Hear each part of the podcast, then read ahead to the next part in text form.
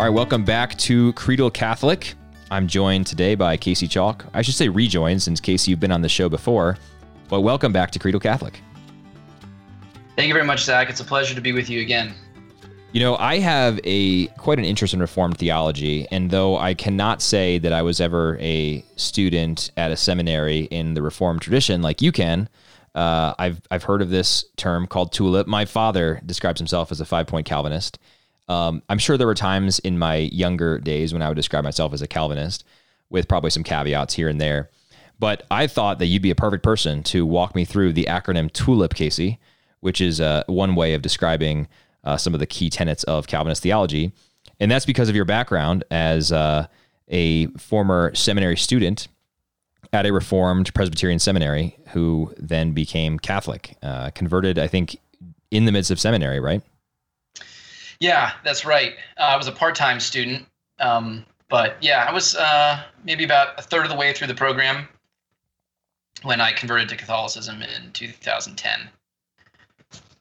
Sounds great. Um, well, yeah, you would be a great candidate then to, help me unpack this tulip thing because uh, I, I, have an interest in Reformed theology for a couple of reasons. One, I think uh, Protestantism often gets painted unfairly by Catholics as being like devoid of intellectual reasoning. And one of the main things I point to to say that that's not true, that, or that's an unfair caricature, is the depth of Reformed theology. Because you know you can say a lot of things about Calvin uh, and others like him in the Reformed tradition, but you can't say that he was stupid. You can't say that he was you know shallow or a superficial thinker. I mean that that criticism is just kind of laughable. So I'm interested in it in that sense because I think every Catholic needs to needs to engage seriously, or at least be prepared to give a, give an, give an account to these traditions that provide non superficial, uh, substantive critiques um, or criticisms of Catholic positions, and and that's why I try to read and learn as much about this as I can. Um, Tulip, T U L I P, is a way of capturing uh, a lot of what Calvinism stands for. Uh, and and I'm gonna want to pitch this to you in just a second to kind of talk about how we also need to be careful about painting with too broad a brush, even in that sense. But tulip is, I think, a, a pretty useful way to structure the beliefs of Reformed Protestantism. So the T stands for total depravity, the U for unconditional election, the L for limited atonement, the I for irresistible grace, and the P for perseverance of the saints. So those five things are what we're going to talk about. We're going to only talk about total depravity today but this is a five part podcast episode series in which we will take one letter in each session and try to unpack the the uh, Reformed Protestant position on that doctrine, uh, the Catholic position on the Reformed view, and then talk a little bit about why the differences matter. But before we dive into the T, total depravity, Casey, um, you mentioned that we should we should make kind of a qualification or a caveat to our general discussion here. So I will let you do that before we dive in. Sure. And yeah, just to reiterate what you said about um, the intellectualism within the Calvinist tradition, I think that actually is a is a common reason that you see evangelicals moving into the Reformed tradition. That was certainly the case for me as a non-denominational Christian, one, one who was raised in the non-denominational evangelical tradition in high school. Is that um, confronted with a lot of uh, criticisms of Christianity in my undergraduate religious studies courses. I found Calvinism to be much more robust. Um, and this was a trend I, I, think that was very strong in the early 2000s. I think so much so there was actually a, I think there was a Time article that was done, um, I think in, in, the early 2000s about sort of the resurgent interest in Calvinism and, and some of the big names um, at that time, uh, different pastors and theologians that had become prominent within evangelicalism. Well, this is kind of the young, restless, and reformed movement, right? Exactly. Yeah, Kevin DeYoung, right? Yeah. Um, so, yeah, one thing I did want to mention before getting into the details is that there's general agreement among the Reformed on how to define these doctrines. Um, but there can be differences in regards to emphasis and language. So, we're, we're going to see this when we get into the nitty gritty details. But for example, prolific Reformed teacher and theologian R.C. Sproul Sr. renamed several of the doctrines below in order, uh, for him, he was attempting to increase their precision. And moreover, you're often going to hear people label themselves not five point Calvinists like your father or myself when I was a Calvinist, but four point or even three point Calvinists. which means they don't subscribe to all five of these core teachings of Calvinism. Uh, and uh, you know, why is there a disparity among Calvinists and and how to define even the most fundamental teachings and whether they're true? Uh, it's because there's no Calvinist magisterial authority that can serve as a doctrinal gatekeeper. Uh, perhaps the only irrefutable given in Reformed theology is the preeminent authority of the Bible. But that still allows any Calvinist any time to declare that they interpret some core teaching differently than other Reformed thinkers based on their personal reading of Scripture. And there's no agreed upon Calvinist judge or jury to arbitrate those disagreements beyond individual Calvinist denominations' confessions or ecclesial laws or courts. Um, and across the globe, there's dozens, if not hundreds, of independent Calvin, Calvinist denominations that have their own laws and courts for judging uh, divert, uh, divergences from uh, core Calvinist teaching. So I'm not saying that right now as a criticism of Calvinism, though I, I have done so elsewhere, but more just to acknowledge from the outset that any Reformed thinker or document that we quote, um, there's probably going to be Reformed Christians that take issue with that selection. So, for example, if I cite the Westminster Confession of Faith, which is accepted by um, most English language Presbyterians, some Dutch or German Calvinist may refute that and say they would prefer to see something from the Belgic or Heidelberg confessions and so on. So, all that to say, what we're trying to do here is accurately represent Calvinist teaching, but grant from the outset that some Calvinists are undoubtedly going to take issue with who we cite or don't cite. Yeah, well, thanks for that disclaimer, Casey, because we're about to read a couple of definitions of the T, total depravity here. Uh, and it's possible that we'd have a Reformed Protestant listening who says, that's not what I believe about total depravity, et cetera. And so, got it. What, what we're trying to do here is you know, we, we have to plant the flag somewhere as far as definitions go. We're trying to give uh, kind of a holistic um, summary of the teaching or the doctrine with the understanding that we're not going to cover everybody here and it, it, would just be impossible to do so, uh, certainly at least in 30 minutes. So let's do this, Casey. Let's start with some definitions of total, total depravity. Uh, talk about why the Reformed uh, Protestants believe that. And then we'll contrast that with the position of the Catholic Church and then we'll talk a little bit about why the difference matters, and we'll wrap it up from there. Uh, and look forward to the next episode on unconditional election. Let's do it. All right, so I've got a couple thinkers here. You already mentioned R.C. Sproul. I don't think I heard you mention John Piper's name, but John Piper is a very prominent figure in Reform Protestantism in America. Uh, perhaps controversial in some circles. I think. Um, some uh, hardcore monergists don't like Piper for various reasons, but I've got a, a succinct definition from him and a succinct definition from R.C. Sproul that I want to read here. So this is about total depravity. John Piper says, Our sinful corruption is so deep and so strong as to make us slaves of sin and morally unable to overcome our own rebellion and blindness. This inability to save ourselves from, from ourselves is total. We are utterly dependent on God's grace to overcome our rebellion, give us eyes to see, and effectively draw us to the Savior and elsewhere, and this is where um, Piper's teaching really uh, sort of confronted me when I was uh, on the journey to the Catholic Church. Elsewhere, Piper says that um, in his total rebellion, because of this total depravity, in his total rebellion, everything man does is sin. So the unregenerate man, despite his best efforts, uh, does nothing but rebellion against God. So that's Piper's uh, brief summation of it. R.C. Sproul says I, and this is where you t- where Casey was talking about uh, changing the names a little bit, changing the terms. Sproul says, "I like to replace the term total depravity with my favorite designation, which is radical corruption." Ironically, the word radical has its roots in the Latin word for root, which is radix, and it can be translated to root or core. The term radical has to do with something that permeates to the core of a thing. It's not something that is tangential or superficial lying on the surface. The Reformed view is that the effects of the fall extend or penetrate to the core of our being. And I will add here that that my understanding of even Sproul's position is that it affects the core, but it, it so thoroughly and utterly distorts the core, so to set the core of the soul totally against God. Yes, and I think that um, some of the older Reformed confessions uh, that came about in the last in a couple of generations after Calvin uh, get at that meaning that you just described, Zach. So, for example, the Belgic Confession in Article 14 states that man willfully subjected himself to sin and thereby separated himself from God and corrupted his whole nature. And the Westminster Standards, chapter 6, uh, describe fallen man as utterly indisposed, disabled, and made opposite to all good, and wholly inclined to all evil. And the second Helvetic Confession, chapter 8, claims that man is immersed in perverse desires and adverse to all good.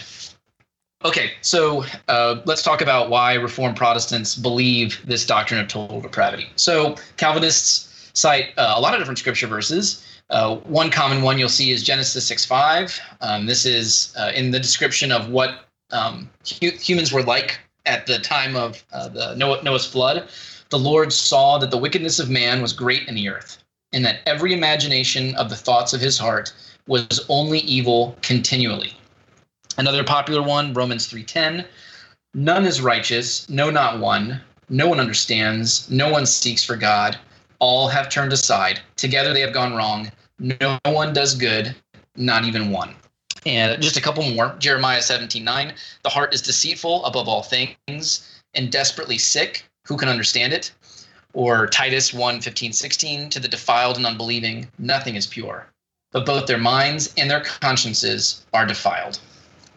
So Calvin's conclusion from those proof texts and many others in the Reformed Protestant tradition is to say the will is so utterly vitiated and corrupted in every part as to produce nothing but evil. And that's from his Institutes of Christian Religion. Yeah, when I was doing some research on this, I was looking at um, what uh, Eugene Portalié, who's a Catholic theologian, um, has said about these ideas in Reformed Protestantism. And I came across this quote that I think pretty aptly summarized this as well. I didn't want to lead off with this because this is a Catholic summarizing the Reformed Protestant uh, tradition. But I think, I mean, he's, he's using quotes from Calvin and Luther to say this. And so uh, Portalié says Luther himself said that even in an act of perfect charity, a man sins mortally because he acts with a vitiated nature.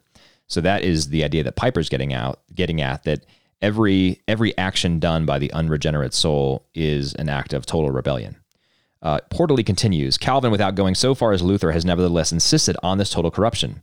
And he's quoting Calvin when he says, Let it stand, therefore, as an indubitable truth which no engines can shake, that the mind of man is so entirely alienated from the righteousness of God that he cannot conceive, desire, or design anything but what is weak, distorted, foul, impure, or iniquitous, that his heart is so thoroughly environed by sin that it can breathe out nothing but corruption and rottenness that if some men occasionally make a show of goodness, their mind is ever interwoven with hypocrisy and deceit, their soul inwardly bound with the fetters of wickedness. That is from Calvin's Institutes uh, two, uh, book two.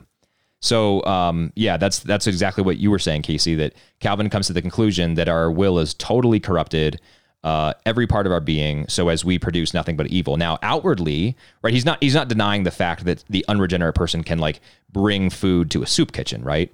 But what he's saying is, even though these things like bear the the outward resemblance of acts of charity, um, we cannot actually do good because we are unregenerate. Because every every part of our um, soul is so turned against God, um, utterly vitiated. I think is the term that Calvin uses, uh, and that's why Luther says, even in an act of perfect charity, even in bringing the soup to the soup kitchen, uh, that man sins mortally because he's already set against God. In that sense, the, the deck is kind of stacked against him if you will. Yeah, that's right. And yeah, Calvin does. Um, he he calls this uh, common grace, and it's this idea that there is there are even these um, these graces that even the the unconverted, unregenerate do enjoy, but there's no sense in which they can point man towards his supernatural end, um, even in any kind of analogical sense. Um, they're yeah, they're like you said, they're completely evil. So, what does the Catholic Church teach, Casey? Sure. Okay. So, of course, the Catholic Bible contains all the scripture that I cited above, uh, which means that they also accept all these verses, right? So, when St. Paul says in Romans 3:10 that no one is righteous, no, not even one, the Catholic says and it agrees with a hearty yes. Um, but he, but uh, the Catholic interprets St. Paul to mean something different than the Protestant does. So, some of the interpretive differences are going to stem from context. Let's look at Genesis 6 for example, where we're you know we're talking about uh, you know how the whole world is is evil. Um, so we read directly after the description of men as doing evil continually. Uh, it's it, we, we we see, but Noah found favor in the eyes of the Lord. Noah was a righteous man, blameless in his generation. That's Genesis six, eight, and nine. So the church reads that and interprets it to mean that Noah was truly just, even if God's grace or favor was essential for Noah to be truly just before God. So um, yeah, not not everyone in the entire world was pure evil. Um, as Noah being a, a counterexample. Right. So, so, so just to paraphrase what you're saying, then the fact that Noah, that God views Noah as righteous before God, as a just man, and just is a is a term that comes up over and over again in the Holy Scriptures to describe this this type of sort of right standing in front of God. Because Noah is that way, uh, that cuts against this idea of total depravity. Because it sounds like Noah wasn't totally depraved. Right. Exactly. And again, you know, we're not saying that Noah was just or righteous on his own. Right. Uh, these are these are graces that came from God, but his his righteousness remains. Um, another one, uh, the St. Paul's teaching in Romans um, so in, in 2, 14 and 15, he writes that even those outside the law can do by nature what the law requires. They are a law to themselves, even though they do not have the law. They show that what the law requires is written on their hearts. So again, Catholic tradition agrees with Calvinists that grace is necessary to be just before God. But when we read this Pauline text, uh, the church teaches that nature is not totally depraved because man can act justly on a natural level and by his nature, which is corrupted by the fall, yes, definitely corrupted, but it remains inherently good by virtue of it being created in God's image. Uh, so, in a, a very common phrase you hear, certainly in Thomistic circles within the Catholic Church, is grace builds on nature. It doesn't. Uh, it's not doesn't destroy nature. Yeah, can we talk a little bit more about that idea because I think this is this is crucial to the distinction between Catholic and Reformed thought, not just on the idea of total depravity, but really across all five points of Calvinism uh, as we call them here. So when the Protestant says grace destroys nature and the Catholic says grace perfects nature, what is the core of that disagreement there? What is each side really saying? Um, I think, in a sense, you know, Calvinism is teaching that um, because nature is like the things you've we've quoted from Calvin and Luther. Nature is so corrupted that basically God has to start all over again. Um, with with human nature. Whereas in the Catholic tradition, there's a recognition that there there is an inherent goodness, and that it's more of a uh, it's a rehabilitation of human nature. Sanctifying grace rehabilitates man so that he's able to worship God and do acts that are mer- meritorious to his salvation. Um, yeah, do acts of charity um, that uh, yeah that are in union with Christ. Yeah, and I think the you know the it, the paradigm of grace versus nature, or the the varying paradigms, the contrasting paradigms that pit grace against nature or have grace perfecting nature, um, that's really a necessary consequence of this idea of total depravity. Because if your nature is totally and thoroughly depraved, then grace has to come in and start all anew, right? It has to destroy what was once there. If nature is corrupted, uh, I think in the in the Eastern tradition, there's this there's this kind of conception of a bent nature, um, what's needed is to straighten that nature again, or or to restore the part of that nature that is corrupted, but but it's not wholly corrupted. And I think the lack of that entire corruption, that total corruption, uh, that lack of total corruption is what the Catholic would say enables what what Calvin would call common grace, right? Yeah, exactly.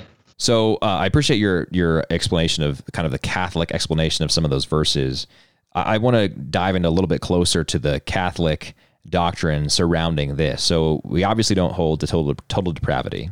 Um, I'm going to, as we kind of explain what we do believe, I'm going to hold up uh, this this uh, another passage from Eugene Portalié, the author that I quoted previously. Portalié says, in the first place, as regards the state of human nature, which is according to Calvin totally depraved, for Catholics it is very difficult to grasp the Protestant conception of original sin which for Calvin and Luther is not, as for us, the moral degradation and the stain imprinted on the soul of every son of Adam by the fault of the Father, which is imputable to each member of the Holy Family. So that's the um, that's the Protestant conception of original sin. Uh, the Catholic uh, conception of it is different, and I think we find ourselves kind of in this mean between extremes, where against the Pelagians, we say no, man definitely does need grace. We cannot save ourselves. But against the reformers, or what Portalié calls the exact, or what uh, what Ludwig Ott in his Fundamentals of um, Catholic Dogma calls the exaggerated supernaturalism of the reformers and the Jansenists, uh, who are in that in that vein as far as this part of soteriology goes. Um, we're in this mean, so we say no. We, you know, Pelagius and his ilk are wrong. We need grace. We cannot save ourselves. But also the reformers and the Jansenists are wrong because man does have this natural capacity to act in the sphere of religion and morals without grace. So we have the capacity to act without grace. But this is important. And I think this is something that gets misunderstood a lot when reformers or when reformed Protestants look at the Catholics. They say that we think we're just acting all on our own. They basically ascribe to us a Pelagian position that we're we're saving ourselves. And this is especially evident when uh, we're told that Catholics believe in in um, salvation by works, which is uh, completely untrue. But this is, I think, why it goes to a misunderstanding of our belief here.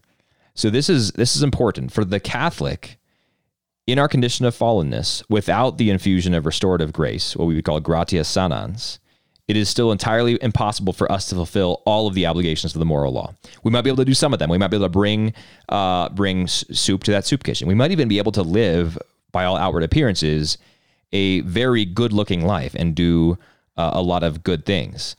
But without that supernatural grace, we have an ability to totally follow the moral law. Uh, and therefore, we have an ability to save ourselves, which is why we're not Pelagians. Um, and I think that's a really important distinction to understand. So, what does that sanctifying grace do? That sanctifying grace uh, gives us the grace to follow totally the moral law. It doesn't mean that we no longer are, are inclined to sin. That inclination lasts with us uh, for all of uh, our earthly lives. Um, concupiscence, we are inclined to sin. Um, but the in the infusion of that grace, and it is infusion uh, rather than imputation. The infusion of that grace allows us to totally follow God. Yes, and I and I would just add that so man can do no acts ordered man in his um in his natural state uh, prior to um, some kind of uh, prior to sanctifying grace. Uh, he can do no acts that are ordered to his salvation or that are meritorious. So he's God God's grace is required for those, but he can do acts that are ordered to objective goods. Yeah, and I think that's a good distinction, right? Because in my example of the person who does not have the infusion of sanctifying grace, they can do so much good things, right? But it's never going to be enough because we can't save ourselves. But it's not as if then God will look at that person and say, Oh man, you were 99% of the way there on your meritorious grace that you needed for heaven, but you couldn't quite get there all the way. As you're saying, no, uh, you can actually do no acts that are ordered towards your salvation or are meritorious for it. Um, you can do things that that sort of are, are in accordance with the moral law, but those things are not ordered to your salvation. Um, I also I mentioned the Protestant conception of original sin, and I want to just go back to that because I might have glossed over the the um, Catholic conception of original sin, but it goes hand in hand with our position on depravity here. We say that the privation of original justice at the fall, and that's what it was. So, so original justice is in this Edenic environment. God makes man in the Garden of Eden. Our, our, the original justice in our souls is whole and entire. At the fall, there's a privation of original justice but that privation is not total. In other words, we do not then totally lose a sense of original justice, but that sense of original justice, the original justice itself, is severely weakened. And so the weakening is such that we have that inclination to sin, or as the Eastern churches would say, the, the bent nature, that infects our soul. But because it's not a total privation of original justice, the sinner can still do good. And I think the first reason why this matters, and maybe we can transition now, Casey, into talking about why these differences matter to me, the first difference, as or the first reason that this really does matter, is because it explains how we can ascertain truth about God. Because if we are totally depraved, um, if we can do nothing, uh, nothing at all that is good, if our souls and our hearts are thoroughly corrupted by original sin, then it follows, I think, that we wouldn't be able to use our natural reason to ascertain truth about God. Why? Because our natural reason would, you know, a God given faculty would also be thoroughly corrupted by that sin. So we say, no, it's, it's, it's corrupted, certainly, but it's not thoroughly uh, in the sense that it's totally corrupted. Um, and so we still can use our reason to ascertain truth about God, which is why uh, the First Vatican Council followed Aquinas in saying, those divine things which are not inaccessible to the human understanding itself can also, in the present condition of the human race, be understood by all easily with definite certainty. Yes, and I think uh, it would probably be helpful for any Calvinist listeners that are listening because uh, Calvinists um, have a very high view of St. Augustine amongst many of the church fathers to note that uh, the Catholic Church's teaching, in a large regard, is relying upon um, St. Augustine's interpretation of Scripture as well, and its um, magisterial teaching, uh, relying on holy traditions. So, for example, St. Augustine in On the Spirit and the Letter says, God's image has not been so completely erased in the soul of man by the stain of earthly affections, as to have left remaining there not even the merest lineaments of it. What was impressed on their hearts when they were created in the image of God has not been wholly blotted out. This writing in the heart is affected by renovation, although it had not been completely blotted out by the old nature, the law of God, which had not been wholly blotted out there by unrighteousness. Uh, or in the city of God, no one is evil by nature, but whoever is evil is evil by vice. And uh, one more on nature from uh, his on nature and grace. There is owing to the defects that have entered our nature, not to the constitution of our nature, a certain necessary tendency to sin. Casey, it sounds it sounds almost like you're saying Augustine was a good Catholic. That's right.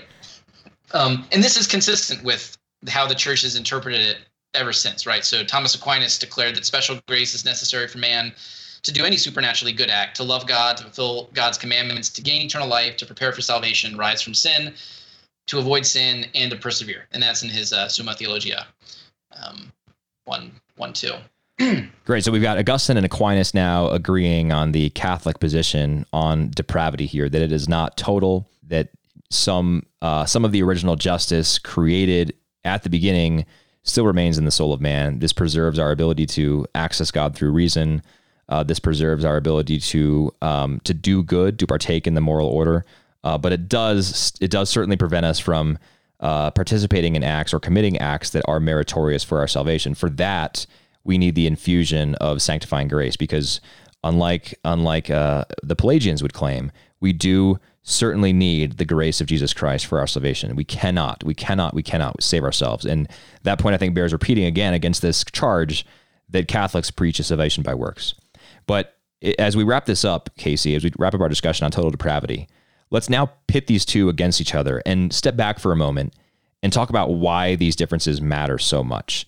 I mean, some might say, okay, uh, you know, I'm reformed. I say totally depraved. You're Catholic. You say mostly depraved.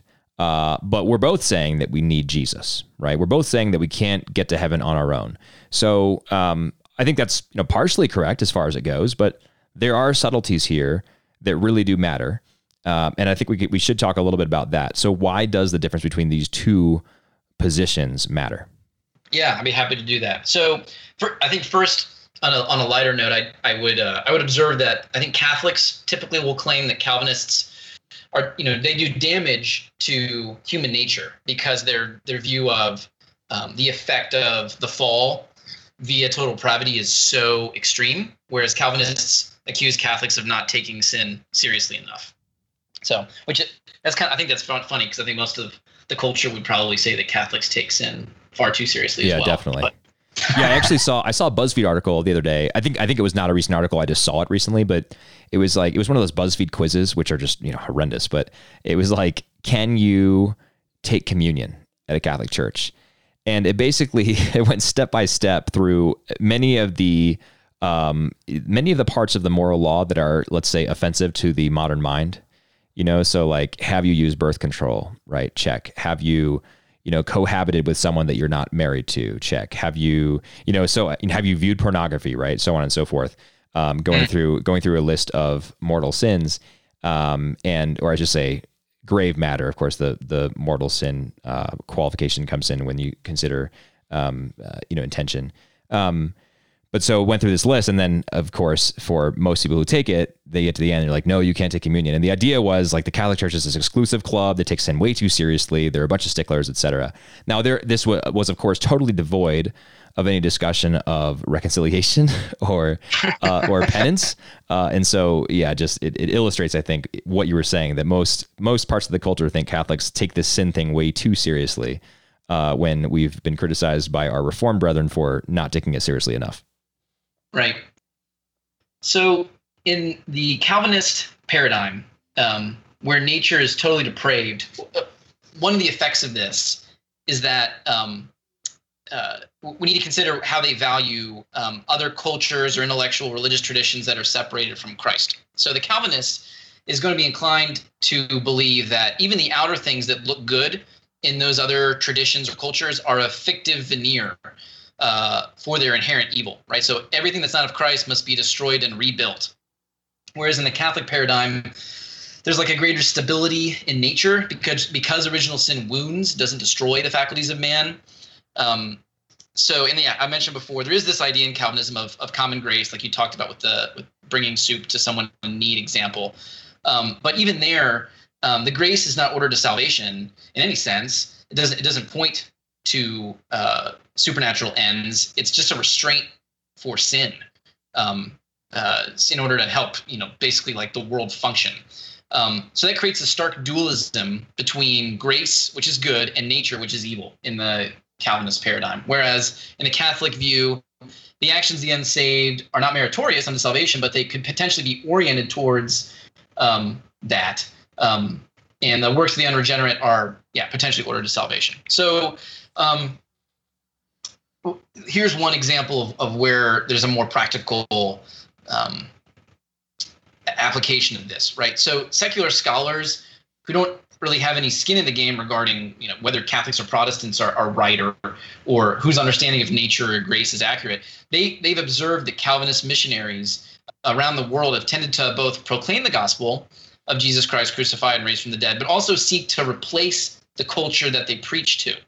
Um, and this is different than how Catholic missionaries go about their business, because Catholic missionaries have tended to be engaged in a process of enculturation and adaptation of local customs. So, uh, one example of this um, is the the Marian apparition of Our Lady of Guadalupe in Mexico in the 16th century, right? So, lot, I think even a lot of Protestants will probably be familiar with this image um, because it's, it's it's across Latino culture in the United States. But you know, Mary appears as an Aztec princess when she appears to Juan Diego um, on Tepeyac Hill in, uh, in in modern Mexico, right? And she appears with royal and even cosmological imagery that's familiar to Aztec culture and people, right? So there's there's an inherent affirmation of certain things about Aztec culture that can be described as good, objectively good, right? And the in the Catholic Church can embrace those things and then mold and shift them to be oriented towards uh, the worship of God. Um, and this this doesn't mean that Catholics can just basically embrace anything that a culture has. If the uh, if another culture has something that's objectively evil, yes, of course the church has to reject it. Um, but like what Justin Martyr describes this as, he talks about the seeds of the word in other cultures or traditions that can then be uh, cultivated and nurtured into something good. Yeah. So you're not saying, Casey, you're not saying that uh, you know the Catholic Church took the Aztec faith whole and entire, including all of its human sacrifice, etc., uh, and just tried to sort of slap a label of Christianity on that, but that Catholicism, where it has encountered other people, other cultures, has taken those parts of the culture that that have oriented people towards the good, towards God, who is who is in fact the final good, uh, and has has uh, uh you know accessed people through that. And this might be this might be too simple of a of analogy, but I'm I'm thinking of in Scripture, Acts chapter 17, when Paul's in the Areopagus, and uh, there's this giant idol to the unknown God. And Paul doesn't say, um, You fools and idolaters, all of you who are totally depraved, listen to me tell you about Jesus. He actually says, You have this giant idol to the unknown God. Let me tell you about this God. Right. Uh, and then and describes to them um, Yahweh. Uh, and so I think that's a really um, it's a really good point that you bring up that this idea of grace necessarily destroying nature uh, perhaps even hinders our missionary abilities. I'm, I'm not saying that uh, that Reformed Protestants have not been good missionaries and have not certainly brought people to Christ, but uh, can perhaps damage our missionary impulse a little bit because we tend to want to destroy rather than to sort of reorient, redirect, uh, perfect with the grace of Jesus Christ.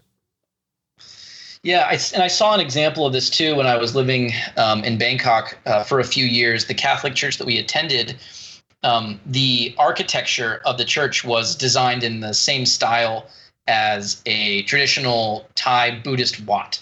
Um, and uh, it was jarring at first, but um, the more that we studied and, and learned about um, Thai Buddhist imagery, the more we made it made sense what this particular um, church had done, and it was a, it was a redemptorist uh, order that that was responsible for this parish. And so, for example, at, on the altar, they were, it would be hard. It's kind of hard to describe them, but they were kind of like these big bulbs, kind of like similar to that stuff that you, like the bulb you use to like suck snot out of a kid's nose or yeah, something. Yeah. You know about. Um, so pointed pointed upwards, and we always thought my wife and I we thought them very curious and out of place, like on an altar next to the crucifix. But we asked the Thai priest, "What are they there for?" And he said, "Those are images of uh, royalty in Thai culture." Well, now it makes perfect sense why why why they would put those up there because that's like the same thing as you know the kinds of imagery you would see in a classical medieval cathedral. Yeah, now this probably doesn't need to be said, but I'm going to say it anyway, just so there's total clarity here.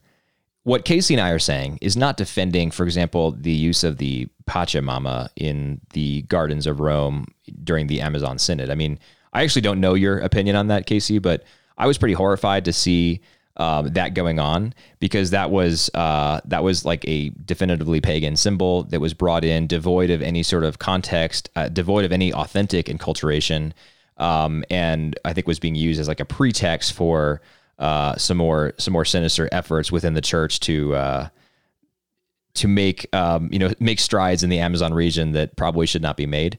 Um, and and we talked about it with Hannah Brockhaus on this uh, on this podcast. She talked a little bit more about the Pachamama controversy and everything. But I think it needs to be said that this enculturation can certainly go too far.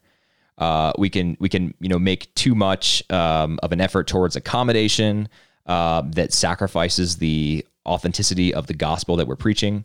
Um, and so we're not justifying any of that. Um, and there does need to be a, a, careful line drawn between the two. I mean, the, the gospel of Jesus Christ can never be watered down, can never be diluted, uh, but it can be, um, it can reach people through authentic enculturation. But that enculturation does need to be authentic and it needs to preserve the, the entirety of the gospel. Right. I mean, sometimes I forget who the um, Dark Ages saint was in uh, I think present day the Netherlands, where he basically like cut down this tree that was being worshipped as an idol. Yeah. And uh, yeah, I mean sometimes you got to cut down the tree. Right? Exactly. Yeah. Okay. So I'm not necessarily saying by by drawing these distinctions that Calvinists uh, de facto are totally unsympathetic to non-Christian cultures or or ways of thinking. I've I've met and I've worked with evangelical missionaries that had a, a, very high view of other cultures and finding ways to meet those cultures on their level and embrace those things that were good. Um, but what I am saying, this is uh, the logic of total depravity orients Calvinists in this direction because the divide between the regenerate and unregenerate and between nature and grace is so severe.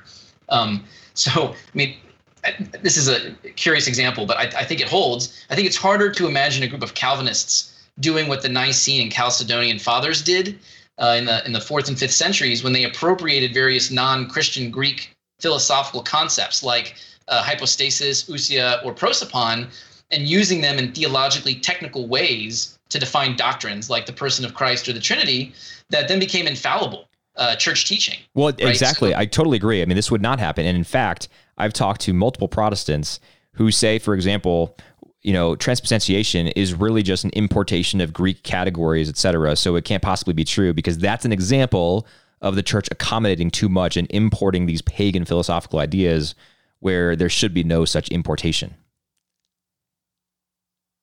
Yeah, well, yeah, that's unfortunate. Um, so a conversation for another day as well. But I think it drives home exactly what you're saying, right? That we wouldn't have these um, these these beautiful, elegant, and of course true, uh, you know, ways of describing um, reality if we didn't if we had a bunch of reformed people there who you know uh, scoffed at reason and certainly scoffed at importing philosophical terms like many of the reformed fathers did.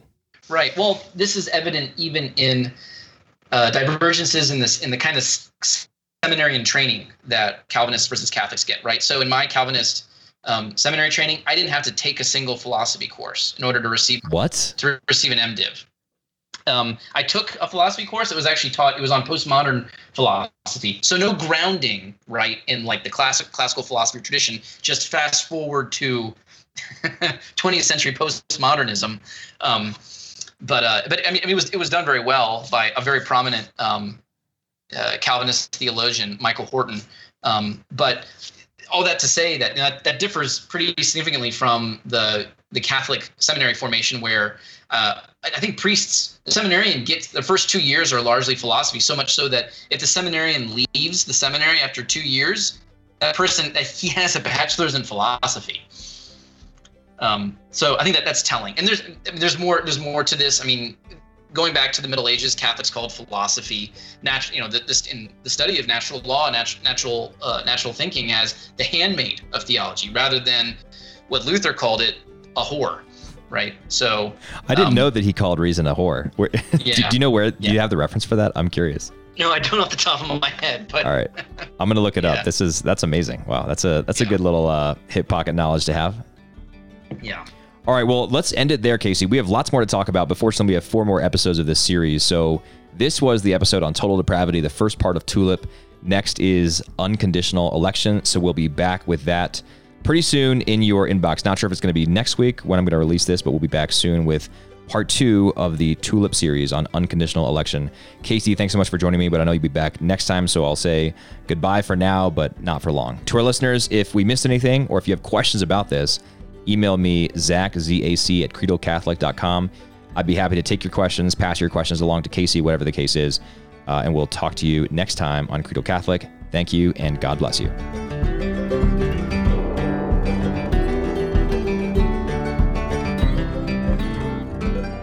All right, now Casey, you'd mentioned this uh, incredible quote from Luther in which he called reason a whore, uh, and you just told me that you found this uh, cited, source, and everything. And I, I, I would love you to read this because this is just a an amazing idea that illustrates the logical conclusion of the Reformed Protestant doctrine of total depravity. So over to you, Casey.